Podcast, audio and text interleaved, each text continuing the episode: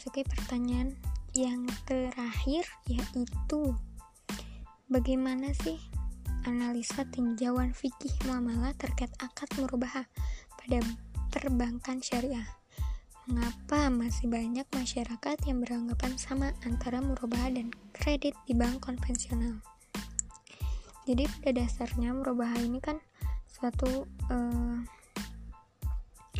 akad jual beli yang di awal itu sudah ditambahkan suatu keuntungan gitu uh, jadi ketika ketika pada zaman dahulu itu yang seperti kayak Imam Malik, Imam Syafi'i itu secara khusus sudah membolehkan uh, hukum jual beli murabahah ini.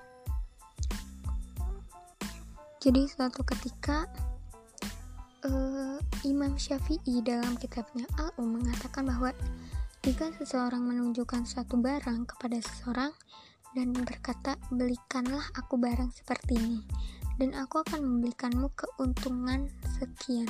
Lalu orang tersebut membelikannya, maka jual beli ini adalah sah hukumnya. Jadi, uh, jual beli murabah ini apa ya? Jual beli uh, ju harga jual si harga jual ini terdiri dari harga barang ditambah dengan uh, keuntungan gitu.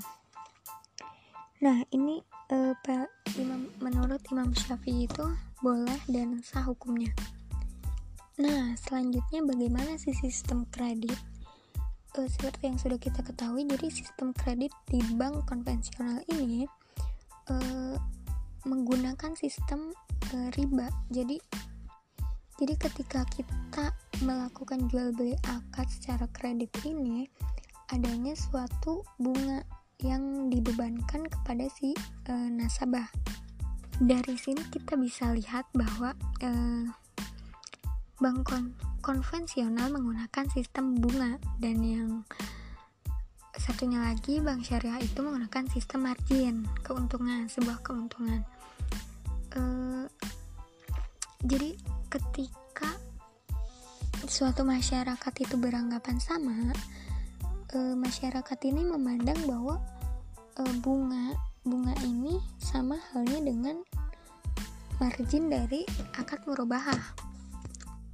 Jadi mengapa terjadi demikian? Karena kurang pahamnya masyarakat dan e, tidak belum bisa memahami gitu antara e, di mana kita memberikan margin uh, dan di mana kita ketika memberikan bunga terhadap suatu akad